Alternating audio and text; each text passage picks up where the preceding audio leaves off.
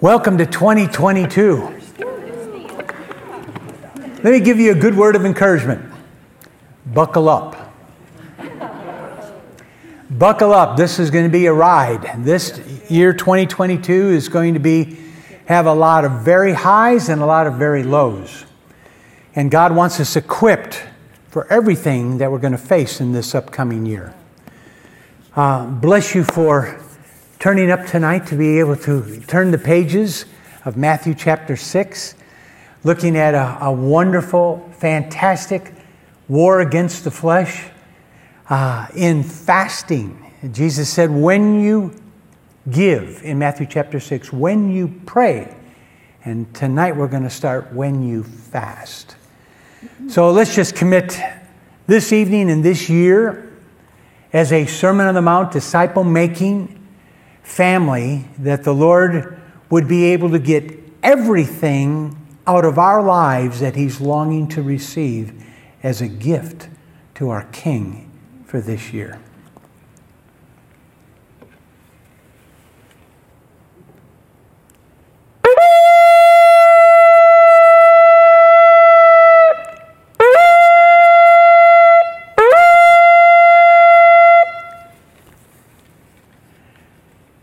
Father, we just raise our voice and say, We love you with all our heart, all our mind, all our soul, all of our strength. And we want you to manifest your love to us in a practical, applicable way all throughout this year. Lord, this is the first of the year. What, what a wonderful way to start a new year after all the festivities that we've had at the conclusion of last year, all of the wonderful times that we've eaten and fellowshipped and, and uh, just had a great time with family, friends. Now, with family and friends, we want to just seek you in a fresh way. So come, Lord. Speak to your sons and your daughters that we, as your sons and your daughters, may follow you with all our heart. To the glory of God, we pray. Amen. Janet? Thank you.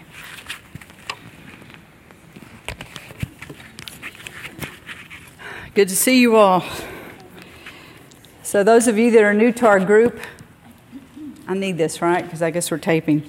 Um, Reuben and I usually take turns teaching, and sometimes we have someone else teach, and then we go into small groups and we kind of share together. And that's where we really flesh out what we've been learning in the large group.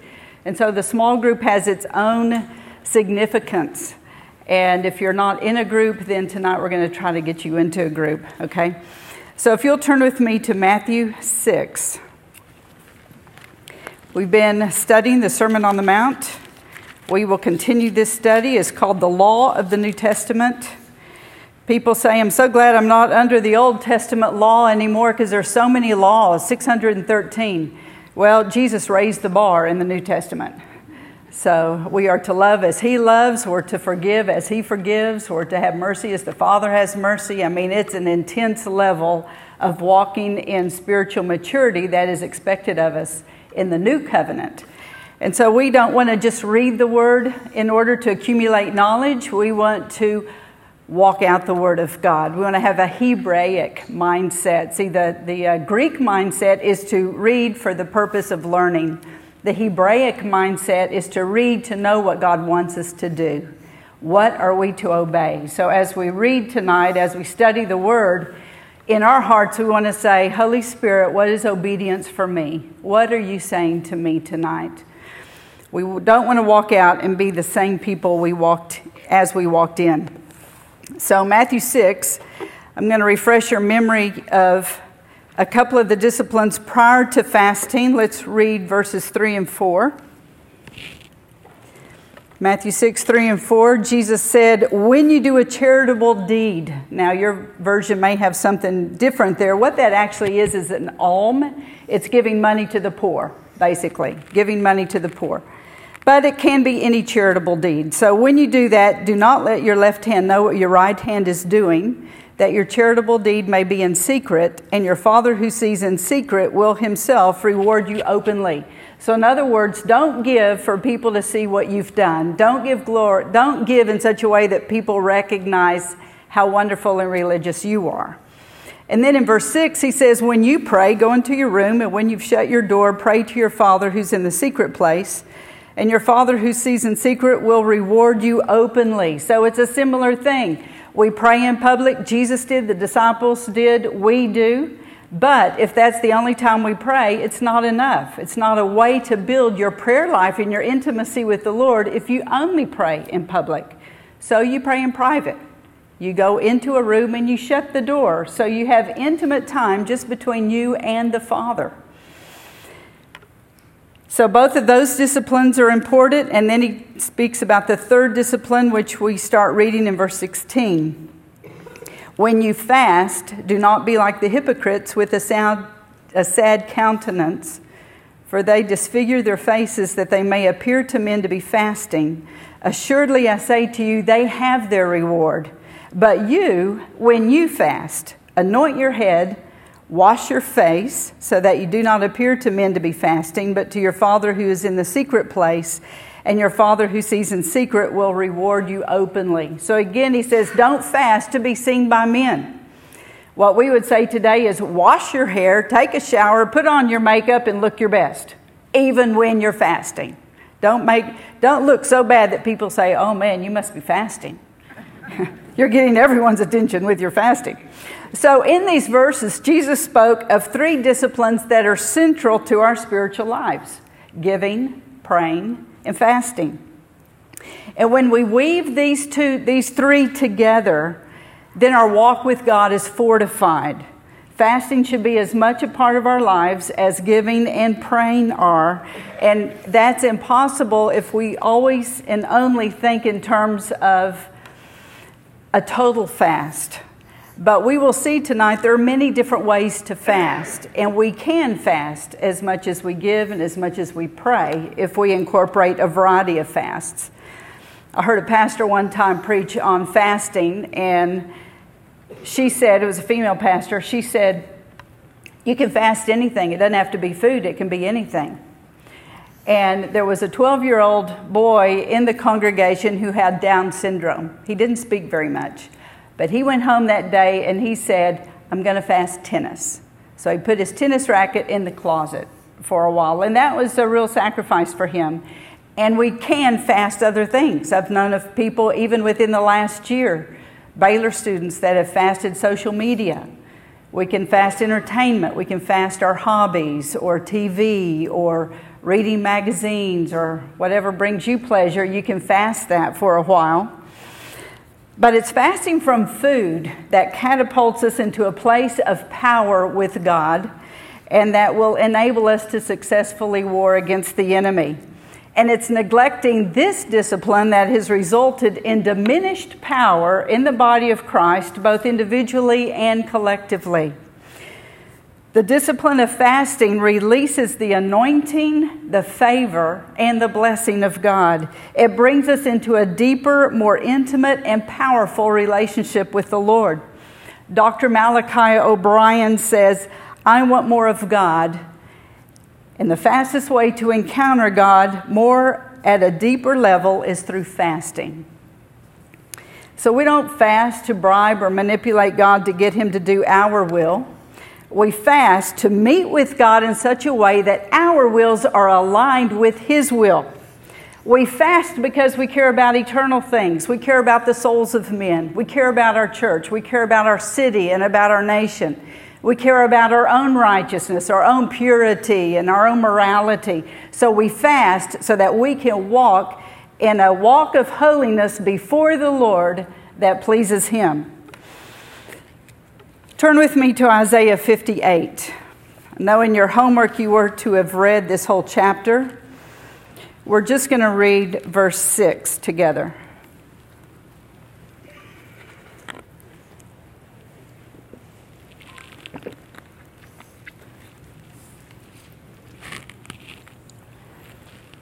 Isaiah 58, verse 6. Is this not the fast that I have chosen? To loose the bonds of wickedness, to undo the heavy burdens, to let the oppressed go free, and that you break every yoke? See, fasting adds tremendous power to prayer. It loosens bonds of wickedness. It releases burdens. It frees the oppressed. It breaks the yoke of the enemy. Remember, there were a few times when Jesus cast demons out of people in the Gospels when the disciples said, Why couldn't we cast it out? And he said, This kind only comes out by prayer and fasting. Now, Jesus could have been fasting right then, but what I want to suggest to you is that Jesus had a fasted lifestyle. Fasting was part of his life. The Jews back in his day usually fasted two days a week. And if we will have a lifestyle where fasting is a regular part of our lives, we will walk in a different level of spiritual power. I've read a book by a man that's very anointed in the ministry of healing, and he says in that book, if God has called you to have a ministry of healing on any level mental healing, emotional healing, physical healing, any kind of healing if God has called you to that, then you must have fasting as part of your spiritual disciplines because that will build the power and the faith of God in you to walk in the calling that He's put on your life. Once I read that book, that, that convinced me fasting has got to be a regular part of my life. So, Reuben and I tend to fast on Mondays. That's our day. I know someone else who fasts on Friday. There are other people that will choose a different day according to their schedule, what works for them.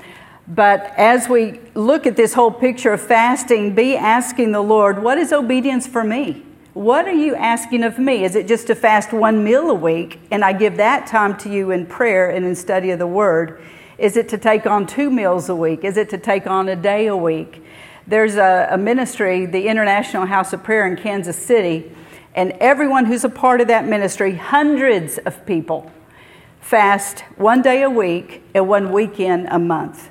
And they do it all on the same day. They all fast on Tuesday and they all choose the same weekend the month. I think it's the first weekend of the month, and they all fast the first weekend of the month. And there are breakthroughs that happen throughout that ministry because they get into corporate fasting. So, like I said before, because we don't fast like we should, we are anemic personally and corporately as the body of Christ. It is a discipline that should be a part of our lives. It's convicting to me too. I also don't find it easy to fast. I think it's great when people say, Oh, it's easy for me to fast. I think, Boy, that's great for you. That's not the case with me. And for most of us, I think it's not the case. So, um, Isaiah 58, this is a key scripture for ministries that are involved in areas of healing and freedom and breakthrough. And so I'll just tell you a little bit of, of my family history. My father pastored in Waco years ago. He died in 1972. But in 1967, he was pastoring a church here on Lake Shore. It's now, it's the building is what Christ the King uses now. That was Trinity Church back when I was growing up and my dad was the pastor. And dad had been walking in the power of the Spirit to whatever degree he knew he could. He used many gifts of the Spirit. There was a lot of healing that took place in our church. There was a lot of tongues and interpretation, prophecy, that was normal in our church. But the Lord sent to our church in 67 a pastor from Guatemala, and he had a ministry in the area of deliverance deliverance from demonic spirits or demonic oppression.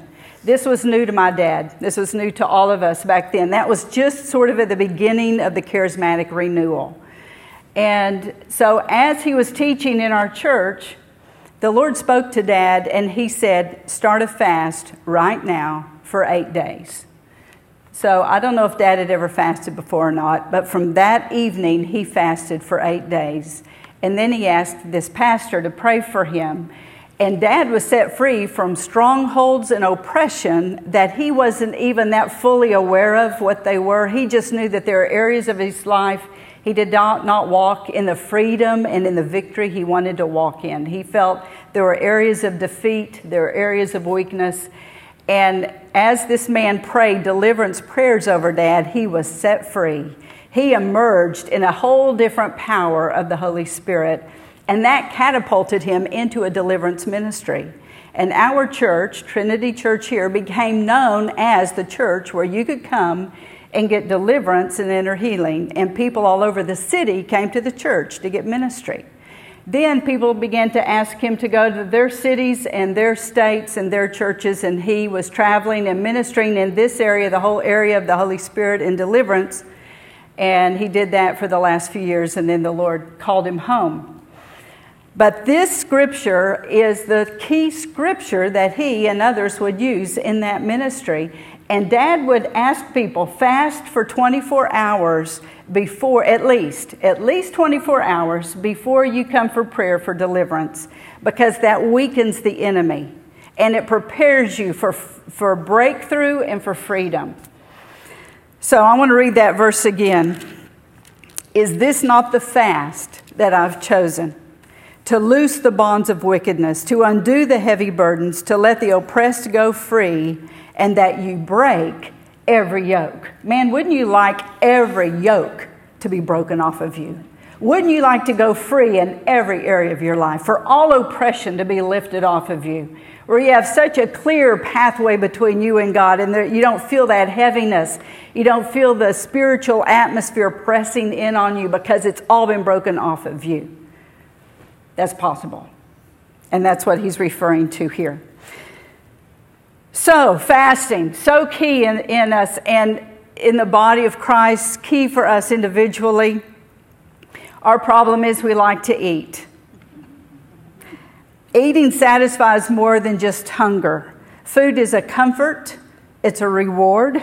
When we cried as babies, we were fed. As children, we were given treats. When we were good, when we are honored, someone will bake for us. And as adults, we nurture ourselves by eating the food that we want to eat or cooking for ourselves our favorite meal. For many, food, food, for many people, food is an anesthetic. It will numb their pain, it will numb their disappointment. It can be controlling. It's a little God with a lot of power.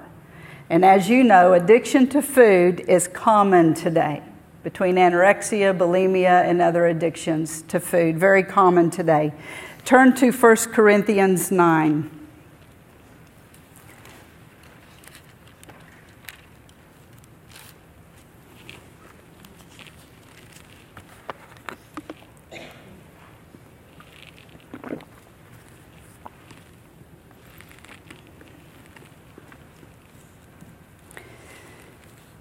Let's start reading in verse 25.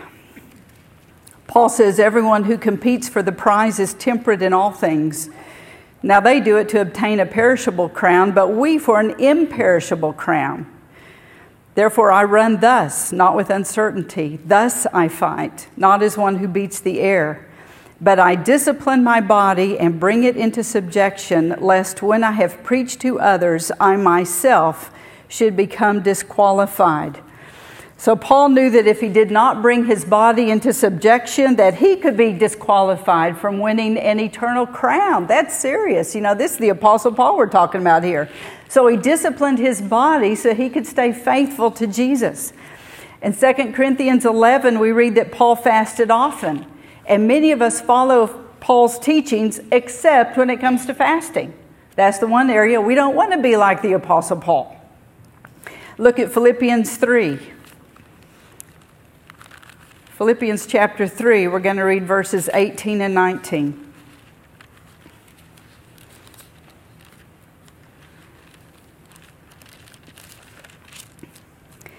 He says, For many walk, of whom I've told you often, and now tell you even weeping, that they are the enemies of the cross of Christ, whose end is destruction, whose God is their belly, and whose glory is in their shame who set their mind on earthly things. Paul says, I'm weeping as I tell you of people who are enemies of the cross of Christ. He didn't say enemies of Christ, he said enemies of the cross. They will not carry their cross and deny self. Instead, they serve their belly, They glory in what they should be ashamed of, and they set their minds on earthly things. Their end is destruction. And he goes on in the next verse to say, For our citizenship is in heaven. So we don't do what they do in the world. We are not enemies of the cross, we embrace the cross.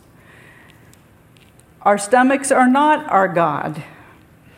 We don't glory in our shame. We don't set our minds on earthly things because God's called us to something higher. He says, Those of you that are risen with Christ, set your mind on things above where He is seated. Fasting reveals the measure of food's mastery over us. When we voluntarily suffer the pain of an empty stomach, we see how much we've allowed our belly to be our God. If we think about food too much, then we should fast. If you're eating one meal and you're already thinking about your next meal, you should fast. That is a sign. In our society, we think about food a lot. We build our social lives around eating. We have lunches together, dinners together. We add snacks to all of our meetings. We Baptists are very good at this. But there's a good warning for us in Ezekiel 16. So if you'll turn there with me, Ezekiel 16. Remember the first time I, I saw this, it, it really impacted me. I hadn't noticed it before. We're going to read verses 49 and 50. Talking about Sodom and Gomorrah. So, starting in verse 49, Ezekiel 16, he says, Look, this was the iniquity of your sister Sodom. She and her daughter had pride, fullness of food, and abundance of idleness. Neither did she strengthen the hand of the poor and the needy. And they were haughty and committed abomination before me. Therefore, I took them away as I saw fit.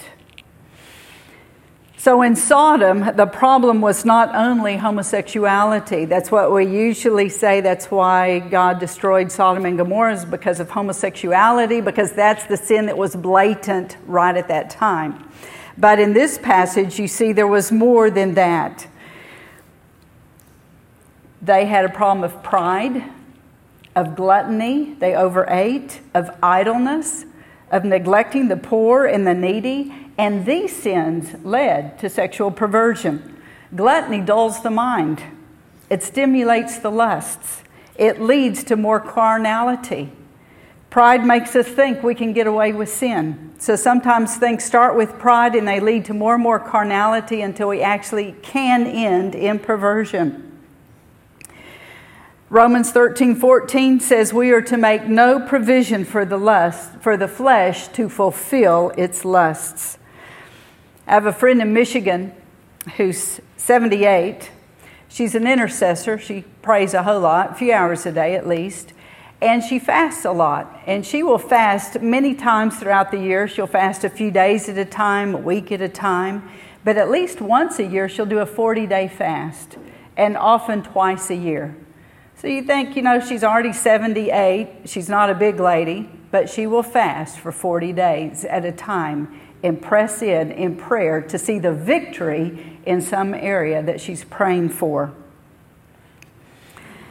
Reuben and I usually set aside part of January to fast. We want to consecrate the year to the Lord. We're going to be doing that some this month, consecrating the year to the Lord, consecrating ourselves to the Lord for this year. There are thousands of Americans and numerous churches around the country that will be doing that. and if you haven't heard about it, it's just maybe because you haven't heard about it, but you're hearing about it now. That this is a great way to dedicate the year to the Lord and to consecrate yourself to Him for the year. When we devote extra time to God's Word, to prayer, and to fasting, we will experience throughout the year significant breakthroughs, victories, spiritual direction, and fresh vision. And who of us do not need that? We all need fresh vision. We need spiritual direction. We need victories. We need breakthroughs. So, of course, we need to fast. Fasting needs to be a part of our lifestyle. But if we will fast at the first part of the year, then, then it's like we are giving God the first fruits of the year. It's kind of a, a fulfillment of Matthew 6 33, where he said, Seek first my kingdom, my righteousness, and then everything you need is going to be added to you. If you'll take part of January to press in in prayer and fasting, you will see a difference throughout the rest of the year. We've been doing this, how long have we been doing this, Reuben? Maybe seven years, something like that. My sister goes to an Assembly of God church in Tyler, and their pastor calls the entire church to a 21 day fast in January. And they do it. They all do a 21 day fast in January. When we were in Israel, the pastor we were under for 10 years called our church to a 10 day fast at least three times a year. He himself would often go on a 40 day fast.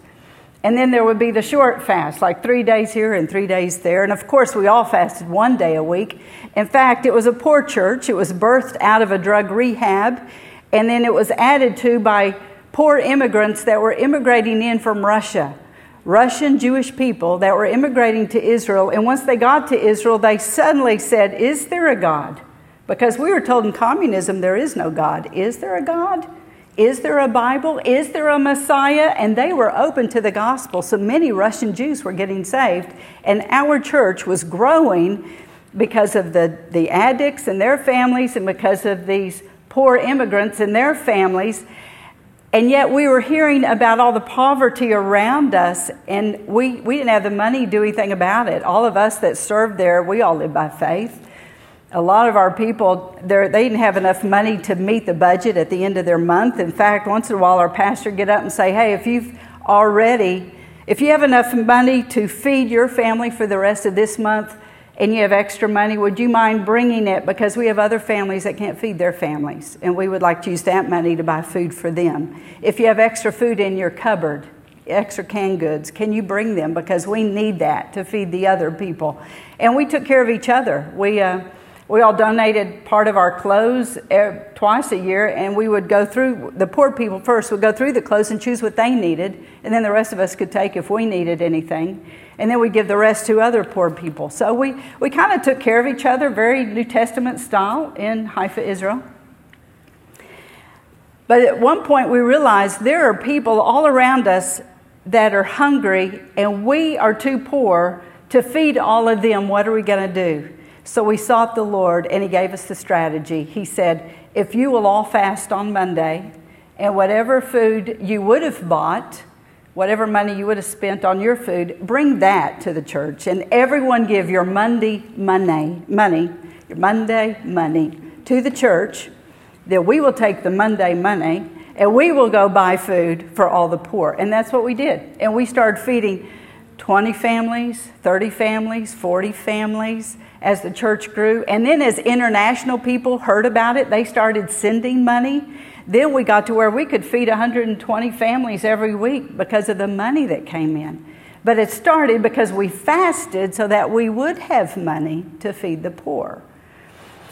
There's so much we can do if we'll just die to self, you know. Any, anything, these are just examples of how to die to self.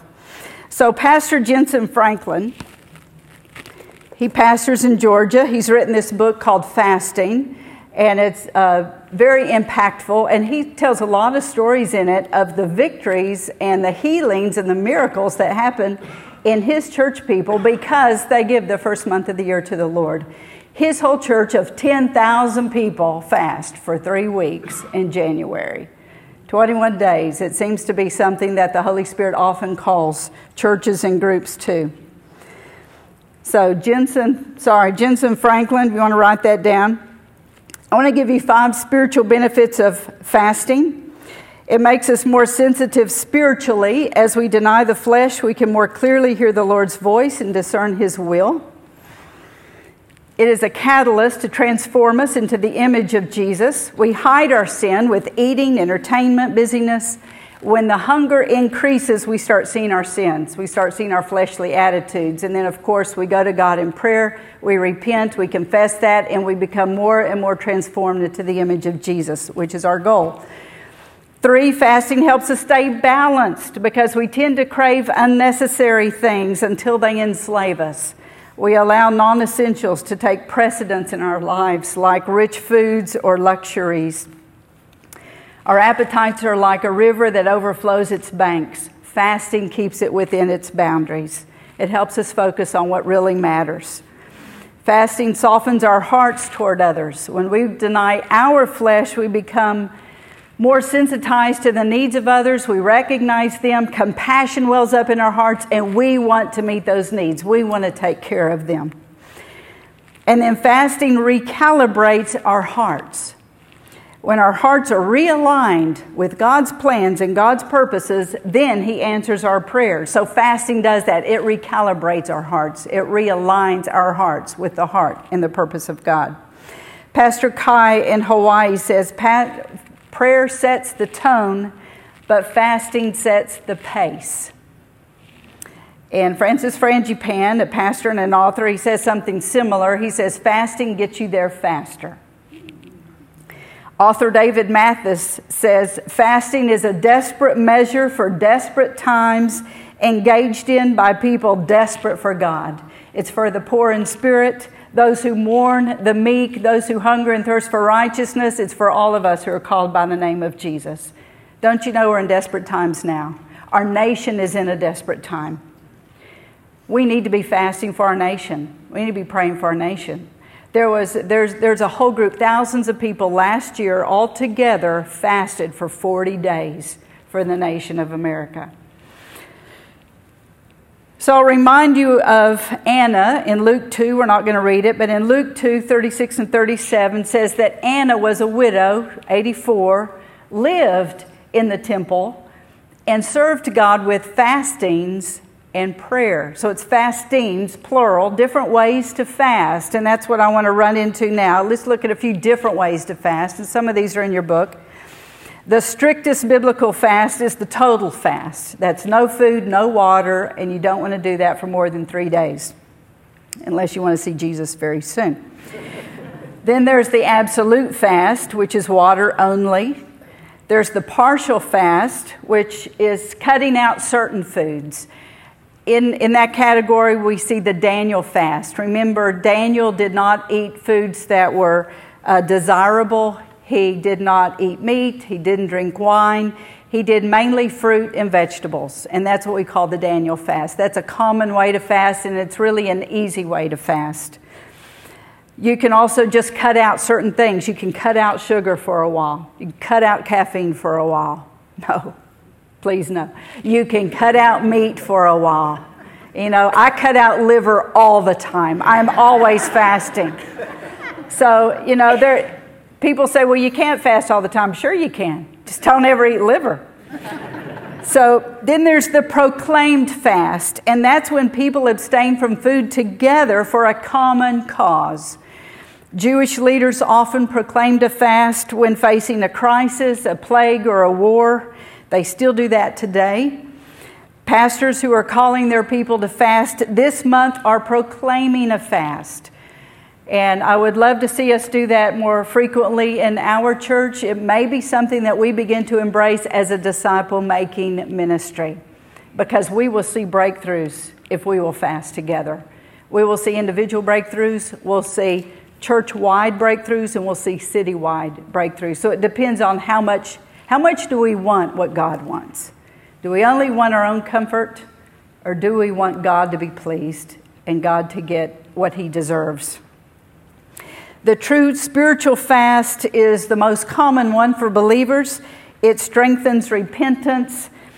You deny self, you subject the bodily appetites to the will of God, and you receive answers to prayer. And that can be a Daniel fast, any kind of fast that the Lord puts you on. And then the consecration fast, a person drinks only water as he devotes himself to the Lord. He separates himself from worldly pleasures and comforts. An effective ministry in the power of the Spirit follows a consecration fast. But they do say don't take that on for a long period of time unless you're under medical care. I knew someone that decided to go on a consecration fast did it very unwisely. Her health really wasn't up to it. And, and in, a, in, in the midst of it, she began to uh, not think rationally again. And by the end of the fast, she was a little bit crazy and she was in a wheelchair.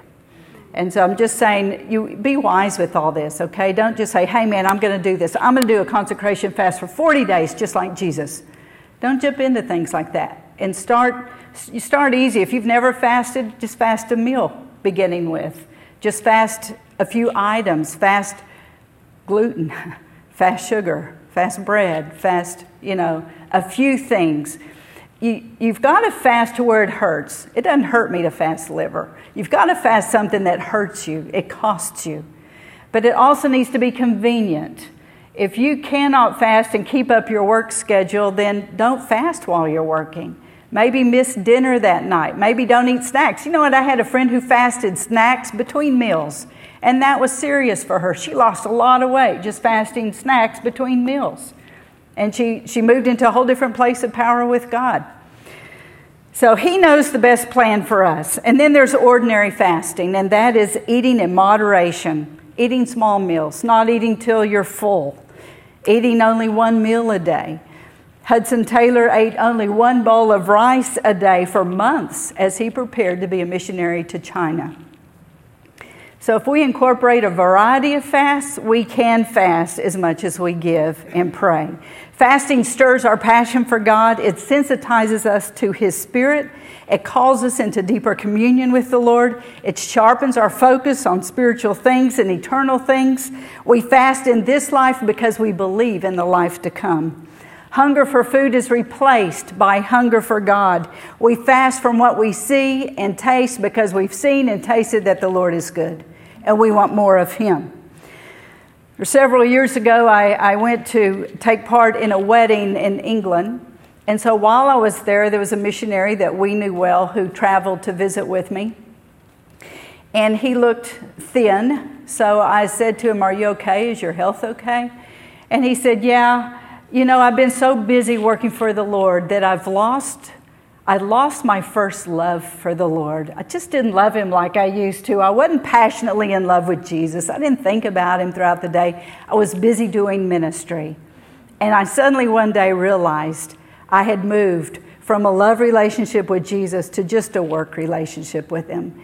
And he said, I felt so bad about that that I said to the Lord, I'm going to fast for 40 days so that I can recapture my love relationship with you. And he said, I'm, I'm in the midst of that fast. And he said, the hardest part is not, not, being, not having food, it's being alone in my room, praying and reading the word while my family are all eating together. But I want the Lord more than I want their fellowship. There are some things that you want more than you want food, like personal revival, like salvation of loved ones like healing for a friend, like a spiritual awakening for America. There are some things you want far more than you want food, and you're willing to stop eating for a while to move the heart and the hand of God as you pray and fast. If fasting becomes a regular part of your life, you're going to notice its powerful effects. Like it says in Isaiah 58, it will loosen the bondage of wickedness. It will undo heavy burdens. It will set the oppressed free and it will break every yoke. So, why would we not want to fast? With promises like that, with so much to gain, why would we not want to put down our fork and get on our knees instead? The enemy will do anything to keep us from fasting. So we have to do everything we can to press through in fasting. I'm going to ask Kevin to come up and share a little bit. Kevin um, went on a fast and it changed his life. It did. Hello, everybody. Happy New Year. Um, I'm grateful to be able to uh, share my fasting um, testimony with you tonight. So, uh, prior to this experience, I'd never fasted before. Uh, but go back to June of 2020. We were in the midst of COVID. I was three months into uh, being furloughed from a job with a company that I'd worked for for almost 30 years. And normally I'm pretty upbeat, I'm pretty positive, But uh, there was doubt, there was confusion, there was fear, anxiety. All of those were starting to creep into my psyche. But on June 12th, I was asleep in my bed and I had a dream, a vivid dream, a powerful dream. In it, I was sitting across a campfire from a friend, not a particularly close friend, but somebody that I knew to be a Christian, to be a man of God. And as we looked at each other, he spoke to me in a voice that was not his own. And he said, Kevin, you need to fast. I just looked at him and the words were repeated Kevin, you need to fast. My eyes popped open. I bolted upright in bed, and I was pretty sure that I had just heard the voice of God speaking to me. Um, got out of bed, got on my knees, and I started to pray. And afterwards, I remembered a book that Janet and Reuben had given to me as a gift. I think she's already mentioned it Fasting by Jentezen Franklin. Um, about 2 o'clock in the morning, got up, read that book cover to cover. And the book, as Janet's mentioned, explains that there's different reasons for fasting, different types of fastings, different lengths of time or duration for fasting. Um, Jesus in Matthew starts out several passages, and when you give and when you pray and when you fast, making it pretty obvious that he considered fasting just as important an integral part of our Christian life as uh, giving and praying. So, and he mentioned that fasting should really be for really a particular reason, maybe a couple, not for a whole slew of things that we would normally pray for in our daily prayer life. And so I thought about it, and what I decided was what I really wanted was simply for God to show me His will, for to put me on the path that He would have me walk, and to seek God's face. So I started my fast the next morning. I decided I was going to go seven days. It actually turned into eight of a fast. Uh, I guess it's an absolute fast, water only. Um, I got into a routine. First, I cut out all distractions, turned the TV off, shut off the internet, and just tried to shut out the distractions of the outside world because I was unemployed. I could stay at home and do this. And my routine in the morning was I, am in the habit of getting up every morning and going for a five mile walk with my dog at 5 a.m. And during that walk, I would listen to praise music. When I got home, I would alternate my time between praying and being in the Word and reading God's Word. Um, so that became my routine for the week. And I'll tell you, that first day was really hard. I was really hungry. Um, convenience store hot dogs, that looked like manna from heaven to me. Um, my thoughts were jumbled, they were confused, my prayers were weak, they were short. But as I got into the week and each day progressed, uh, I noticed my prayers became more powerful. They became more concise, more directed, more substantial. Uh, the hunger pains had subsided. I was being fed by the Holy Spirit. And I can only describe the week as powerful, as impactful, as a life changing thing for me. Um, I broke that fast on Father's Day. My daughter came to visit. We went out, we shared a meal together, and I was able to share this testimony, uh, tell her about this experience, this life changing experience I just had, and could see that it strengthened her faith, um, strengthened her walk with God. So that was just an added blessing uh, for the week. Uh, as I was reading my uh, study notes, um, I believe it was in Isaiah, and it talks about fasting. And it talks about fasting as a, a form of physically weakening oneself in order to strengthen your relationship with the Holy Spirit. And I really believe that that's what happened to me uh, that week. It was just a very powerful experience. So, fast forward to October that year, I was officially let go from the company that I'd spent all those years with. But that sense of depression, anxiety, stress uh, was gone, and it was replaced by peace and calm because I knew God was going to do something in my life.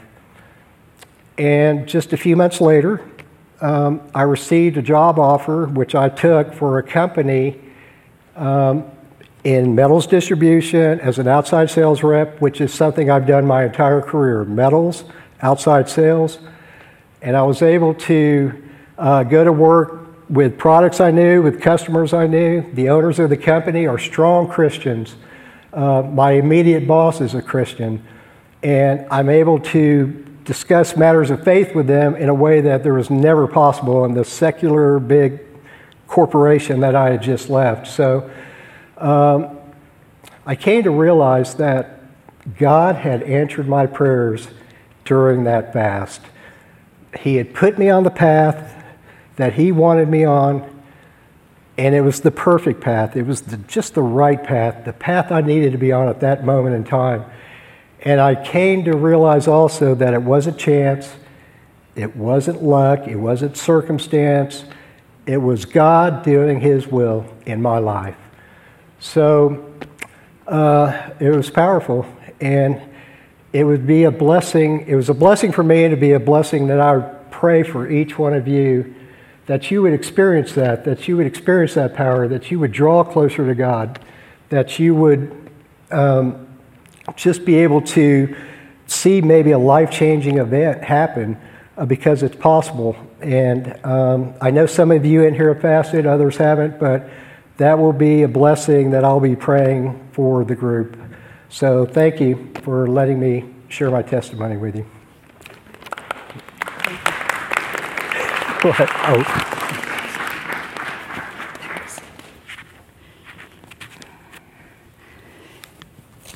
Okay, so um, if your prayer life is ineffective, if you need fresh life, power in your walk with God, choose to fast.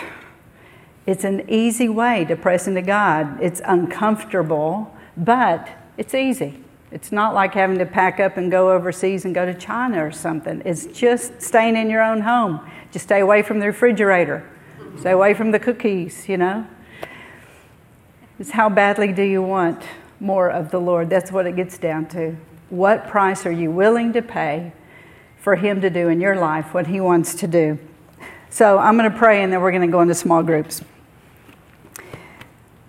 Jesus, you made it so clear that we are to be giving, we are to be praying, and we are to be fasting.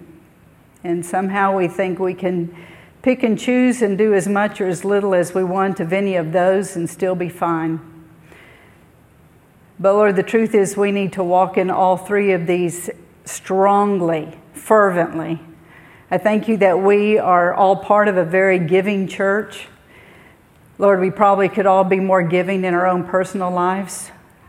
I believe we can all pray more in our personal lives, and for sure we can all fast more. Lord, would you give us the courage to do that? Would you give us the determination to do that? And would you give us the grace to do that? Because, Jesus, we do want you. We want you more than we want all of our distractions, more than we want our food, more than we want our friends. We want you. And so, would you take the hunger that's in our hearts for the things of God and would you stir it up so that we are starving and craving time alone with you? That being in your presence is the only thing that will satisfy us. Draw us that way, I pray. Lord, in Jesus' name. Amen. Amen. Thank you.